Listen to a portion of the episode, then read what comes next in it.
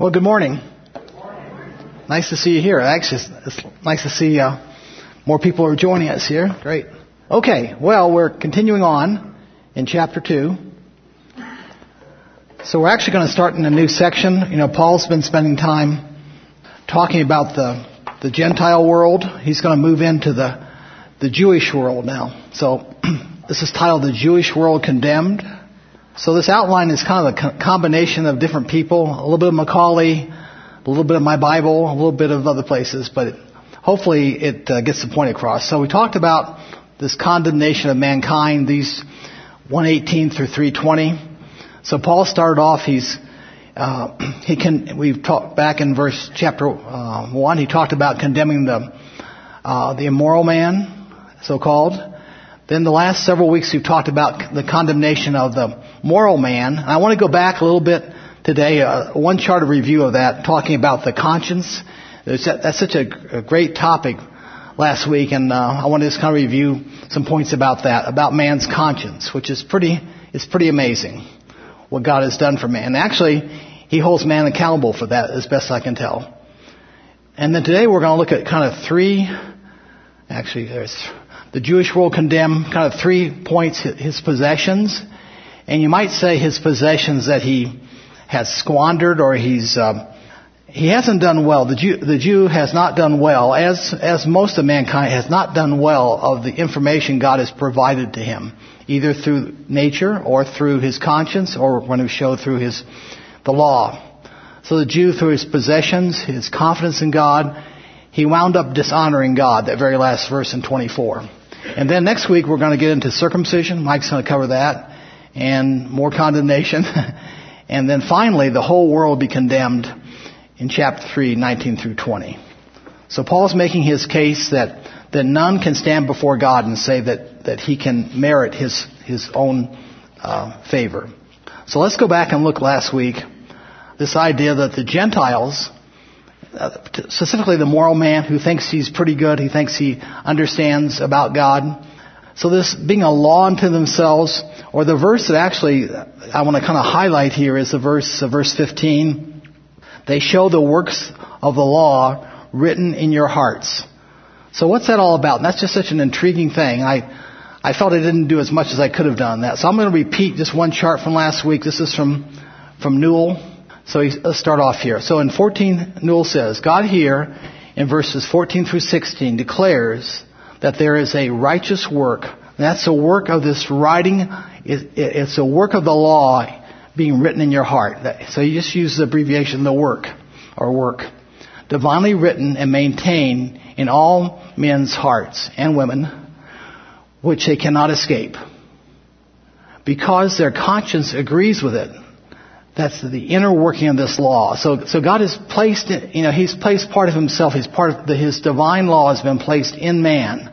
I don't believe it's, it's not the entire law, but it's enough to, to hold man accountable, if you will. So this work is evidently what lies at the root of human conscience. The law of Moses has never been written in the hearts of the Gentiles.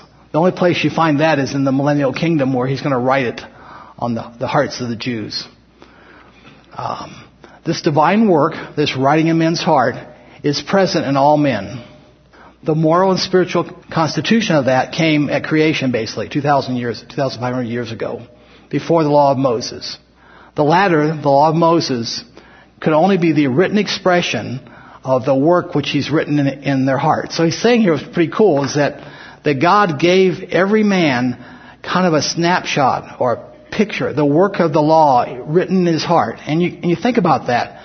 Even from our childhood, we all, even before we came to know Christ, we have a sense, and everyone has a sense of right and wrong. You don't have to be told that. That doesn't mean you don't do wrong. It just means that you know, you know you're doing wrong. I mean, it's, it's there are some people, their conscience, we say, are seared, have been, that's happened, but in general, most men and women know what's right and wrong. And so that's what, that's what Paul's talking about here. So that's a really cool part because we've, we've had the, the revelation that from creation, now we have the revelation of man's conscience, and now Paul's going to take the next step and say, you know, this, my wonderful chosen people that I called out, who I gave my law, they they, they have a problem too. And he's going to show how they're condemned as well. Okay, so let's go on here. So these are today's verses. So they kind of separate into kind of a couple sections. Uh, 17 through 20 uh, is kind of the possession and confidence of the Jew. And then we have 21 through 23 is Paul's kind of, he's sort of like a lawyer. And he's saying, well, what about this? And what about that? And what about this? And he, he really just, he nails them every time. You know, uh, do you steal? Do you commit adultery? He, he has a very pointed. And then the bottom line, the sad bottom line, as Jim points out, that the name of God is blasphemed among the Gentiles because of you. Pretty, pretty sad testimony. Okay, so let's get into it here. So first we're going to start off here a little bit of, um, of grammar, or I don't know, Greek, Greek grammar. Anyway, this is a conditional sentence in Greek uh, is used quite a bit, and you have a situation where you have if this happens, then that will happen. And so this entire section, 17 to 24, is one big conditional sentence. But it's kind of an unusual one, at least to my, to my understanding. So I'm going to give you an example of that before we actually look at this, the, the verses themselves. So here's a simple example. If John loves Mary, and if he buys her a ring, then he will ask her to marry him. So what's unusual here is not that that's kind of a you know I made that up. I mean, um, but it's just the fact that there's usually there's only one piece of information in the if statement. In this case, we kind of have an and that connects two pieces of information. So you have if John loves Mary and he buys her a ring, then you have the conclusion. So now let's translate that to our verse verses. Okay, so using this, this is from our brother Hal Malloy from 2006. so he talks about, but if this is your possession, so this is the possession of the Jews, their talk. We're God's children, we obey the law, we're Abraham's offspring, and so on. And then the other part of that is, then here's their walk. We do, we do this and we do that. We, you know, actually what's bad is it gets into the fact that they, they lie and they steal, they do that. So they have their talk and their walk, and the conclusion of that is Verse 24, the name of God is blasphemed among the Gentiles. So we're going to go through both those, through the whole, each of these little bubbles here and, you know, explain those parts of it. But we have the walk of the, the professing Jew, and we have the, the, um, we have the talk and the walk. And, you know, we hear it often, your walk should match, match your talk. Well, the Jews, that didn't happen. That's no great news, but, um, and, it, and many times it may not be true of us, which is sad as well. Okay, the Jew's profession, your talk. So I'm just going to go through these first set of verses here. But if you bear the name Jew, and this could be called their possession, I kind of subdivided their profession into their possession and their confession. Um, okay, but if you bear the name Jew and rely upon the law, and boast in God and know His will, and approve the things that are essential, being instructed out of the law, and now here's their confidence and are confident in that you are a guide to the blind, a light to those who are in darkness, a corrector of foolish, foolish, a teacher of the immature, having the law, having in the law the embodiment of the knowledge of the truth. You know, if you look at that, that's just a wonderful, that's a wonderful thing. You know, this is God's wonderful plan for the Jew. This is what He wants them to be, that they, they rely upon of the, of the law. They, they boast in God. They're, they're, they're a light to the blind. They're a guide. You know, all these are wonderful things. But the Jew, because he never actually accepted God, uh, he, he falls short of all these. So let's look at, uh, so but before we do that, let's just look at the, the name Jew. He says the name Jew. Let's look at other titles for, for Jew, and you know these well. So this is from, I think, Trench. He says, Jew has three titles. He can be called a Hebrew, a Jew, an Israelite. So first of all, the Hebrew distinguishes the fact that he is a Hebrew-speaking Jew to be, you know, um, set apart from a Greek-speaking one.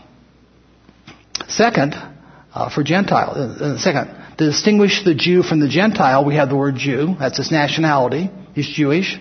And then thirdly, Israelite is the most, and this talks about the fact that he's God's promise He's God's promised person, a promised race. He came from Abraham, Isaac, and Jacob. He's a mem- member of this theocracy that, that God created. And he's an heir of promise.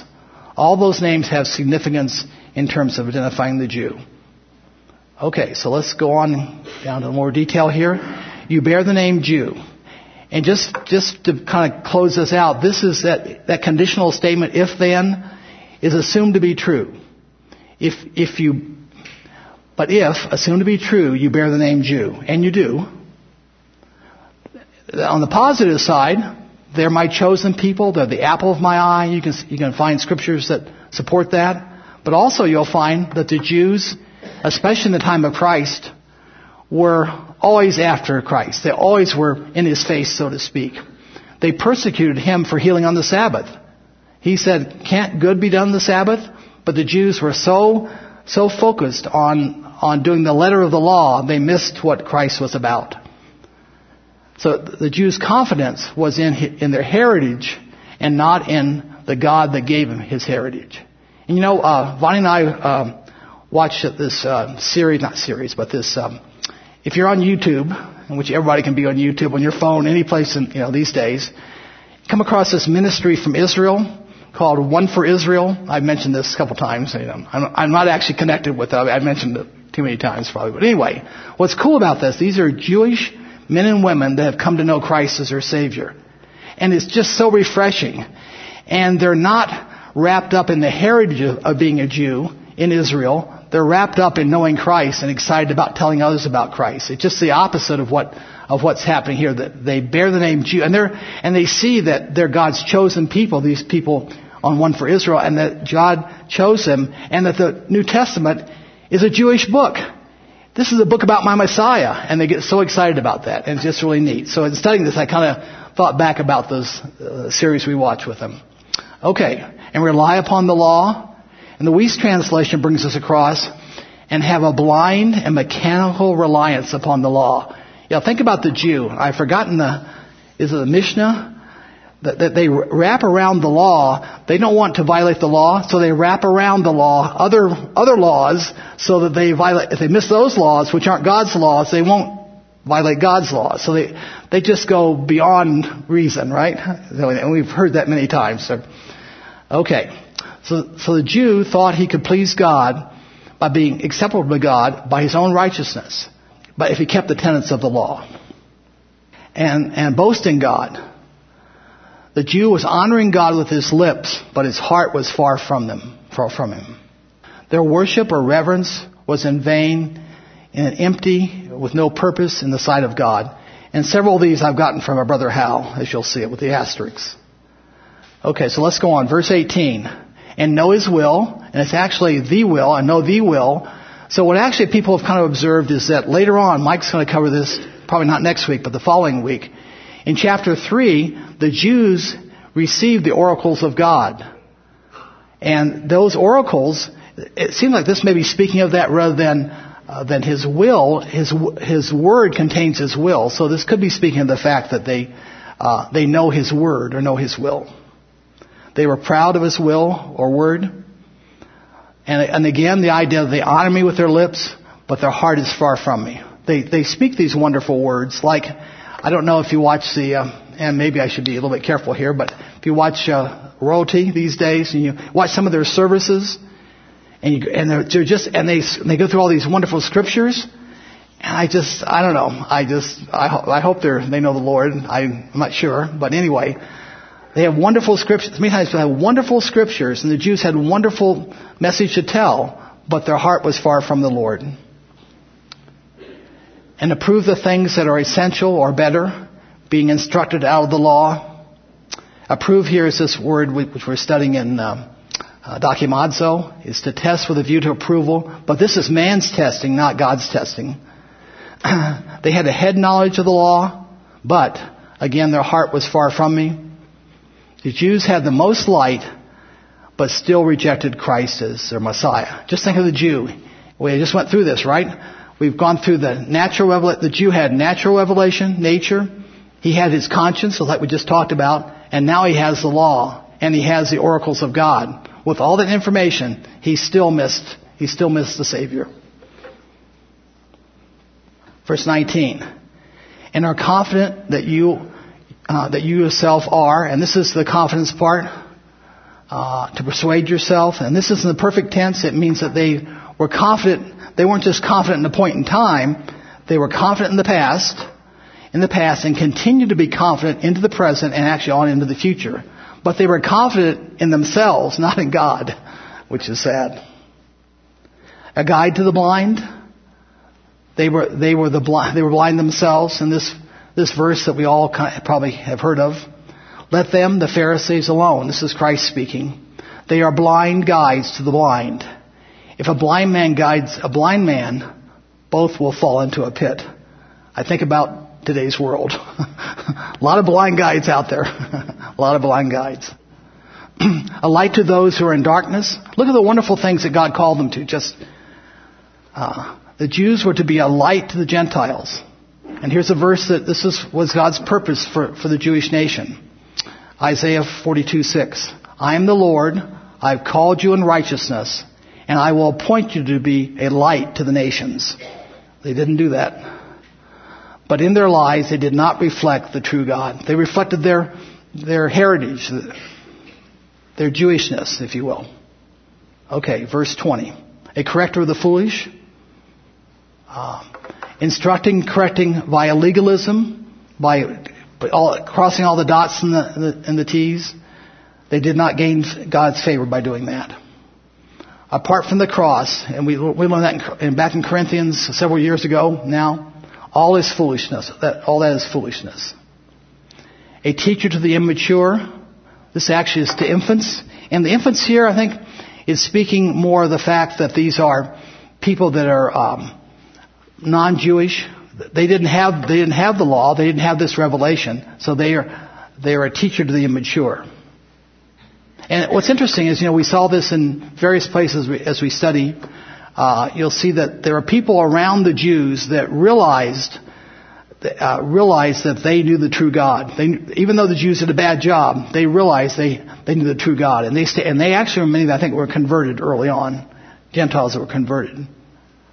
Having the law having in the law the embodiment or the form of knowledge of the truth. Having in the law the outward form of knowledge, the truth. That was a facade, like, you know, the, the exterior of a building. That's all it was. Not the internal part that you would want them to have. Okay, so now we get, we've gone through their, their talk. Now here's their walk. And what Paul does for their walk, or how they conduct their lives, he, he treats it like a courtroom. He's going to start asking questions. And I've forgotten there was some kind of series on TV or somewhere where I'm going to ask you questions now. There was some series, I can't think of it. I was going to try to think of it as a, as a, a side here, but where he says, now I'm going to ask you questions. Well, Paul's going to ask him questions now is the, is the idea here. Okay, let's do, I'm going to read through it again, then we'll go on to examining the questions. And here's our additional information for the if statement. And if you, therefore, who teach another, do you teach yourself? You who preach, I'm sorry, you who preach that one shall not steal, do you steal? You who say that one should not commit adultery, do you commit adultery? You who uh, abhor idols, do you rob idol temples? You who boast in the law, through breaking the law, do you dishonor God? And you do. Okay, so now I want to kind of take those and flip those around and kind of make statements, charges, and we'll look through each of the charges. Not, so basically, they were not learning. They're teaching. They're teaching God's, you know, quote God's word or God's laws. They're teaching these, you know, the, the, what God gave them, but they're not learning from them. They're not taking them in. And many times we say the teacher learns the most. Well, the Jews weren't, weren't in that school. They didn't learn the most. Hopefully, you learn the most when you teach the one who teaches another, always, learn, always learning and never coming to a knowledge of the truth. You can be learning and teaching, and but do you do you take it in? Do you believe it? Do you believe what you teach? Hopefully, we do. You are stealing. And this, here's inter- interesting thing is, and I had not realized this before. Constable kind of brings this forth. He points out that the Jews apparently would steal things from the idol temples. And I had not realized that before. And actually there's a commandment, Deuteronomy 7.25 talks about, there's a specific commandment that says, don't, don't take the booty. Don't take the, don't do that. But of course the Jews apparently did that. And there's a verse that, that actually we're going to see later that kind of points that out. They apparently would rob things from the idol temples. You're committing adultery. The one teaching others to not, not commit adultery was himself an adulterer. And there's a, a passage that really kind of speaks to the fact of, of that. It's with the Lord with the woman, the woman caught in adultery. But actually it says more in my mind about the, the Pharisees and the Sadducees than it does about the woman. The woman, she, you know, the Lord interacted with her and she, you know, apparently that was, you know, that was a big change in her life. It was wonderful. So here's the passage, uh, just a little snippet. They, the scribes and the Pharisees, said to him, Christ, Teacher, this woman has been caught in adultery in the very act. If you read the rest of that passage, you know, Christ starts writing in the sand, and of course, I, you know, you can read commentary after commentary about what he wrote in the sand. But what's interesting is, whatever he wrote, they didn't like it because they all left. And, and the Lord says to the woman, He says, "Where are your accusers?" And He tells her, "Don't sin no more." So whatever he wrote, he wrote. So it appears that it fits this thing that they committed adultery. It wasn't unusual apparently, which is pretty sad. Let's go on. You were robbing temples. Now we're back to the same thing I mentioned before. The one teaching others uh, was himself uh, taking treasures from the temple of idols. And then here's the passage that most people point to. I found this in several references. This is where Paul, he goes to Ephesus. And as usual, when Paul starts preaching the word, peace breaks out, right? No. A riot. There's a big riot, and they're afraid Paul's going to be. In, they tell Paul, "Don't, don't go in there. You'll be. They'll take you and they'll throw." So basically, I've forgotten who actually said this, but anyway, for you have been. So someone makes a statement about Paul, and it's actually kind of insightful because it's going to point out that he is a different kind of person. So here's the statement: For you have brought these men, Paul and the others, here. Um, here who are neither robbers of temples nor blasphemers of our God. So Paul's testimony and his associates was really interesting. Their testimony was they didn't rob temples and they didn't actually blaspheme the pagan gods. They just told them about Christ, which I thought was kind of interesting. So the point is here that robbing temples was apparently more common than you might think. And basically it was uh, not uncommon, Constable points out, it was not uncommon for the Jews to rob temples of the Gentiles. You're dishonoring God. Paul's, Paul saying that the unbelieving, boastful, and prideful Jew was, was disgracing God. Okay, so here's kind of a summary. It's a kind of a summary of, of the charges again. And, and actually, the first three points are just about the fact that that we complete we completed the if part. So the next part of this verse, verse 24, is going to be the conclusion, the then statement. And if you look at the verbs and all these charges, they're all present they're all present, active, indicative, and kind of converting that into just a sentence saying there's continuous action in the present, and it was by, the, the, the people who were doing it was the, um, the Jews, and it's reality. They were really doing this. So Paul was not making an accusation, but stating a question that must be answered. And I think that's a, the procedure. If you don't haven't watched Perry Mason recently on TV, but uh, in all those trial situations, you know, where they say, so and so. Don't they ask the person, you have to answer the question? If you don't, you have to take the fifth or something like that. You have to answer the question. So Paul is asking the Jews here, here are my questions. You got to answer these questions. The religious Jews who had not trusted Christ must plead guilty. Paul, the prosecuting attorney, has proven that the Jews who have a special relationship to God are guilty, just like the Gentiles. Okay, so here's the final verse. So, so this verse, let me just back up here for a second. Let me just read it first. For the name of God is blasphemed among the Gentiles because of you, just as it is written. And Jim points out that's in Isaiah. So this verse is the result in our if-then statement of the Jews walk and talk. That's the, that's the in statement. So the Weiss brings us across, he uses the word revile. The name of God's been reviled, and that's the same word as blaspheme. It's actually that word is not translated, it's just brought over from the Greek. Blasphemeo is the same word, it's blaspheme. To speak uh, contemptuously, contemptuously of God. And then here's a verse that just I thought it was a dynamite verse. This just nails the, the Jewish Israel nation to the wall. So here's in, in Ezekiel. So Ezekiel's pointing out that when they came to the nations where they went, they profaned my, so God's speaking through um, uh, Ezekiel here. They profaned my holy name because it was said of them. So this is what the people said of the Jews that came. These are the people of the Lord, yet they have come out of his land. They realize they left their land of Israel. But I have, but I have concern for my holy name, which the house of Israel has profaned among the nation uh, where they went. So their actions spoke so much louder than their words it profaned God's name. Pretty amazing. Okay, so now, final thought here. So, you know, this is a section we're going, we're going through and we're, we're going to move on and Mike's going to cover uh, another part next week, but let's just take a big picture here. The Jews believed they, they believed they had three things going for them. They, they, were, they thought they had three things that kind of guaranteed them that God in God's favor. They were given the law of Moses directly. They had been circumcised. They were talking about the women. That's a, side. That's a, okay. They were descendants of Abraham. So those three things, they said, boy, we got these three things. God can't be angry. We got those three things. We're good. But Paul is going to show them that the law could not save them. Circumcision cannot save them. That's next week. That's for Mike to do. And then we're going to eventually see that Abraham's descendants cannot save, being Abraham's descendants cannot save them. So that, that's, that's where we're headed. Hopefully this has uh, been instructive. So let's pray. We thank you, Lord. We thank you for this day. We thank you for the blessings we have. Thank you for your, your thoroughness in your, in going through and showing us that all men stand condemned before you, no matter uh, who they are, what they think they have gained, they, they have to agree that, uh, that you are uh, a righteous judge and you judge righteously, but you also are a loving God and you provided through your Son salvation for all those who believe. We ask it in His name. Amen.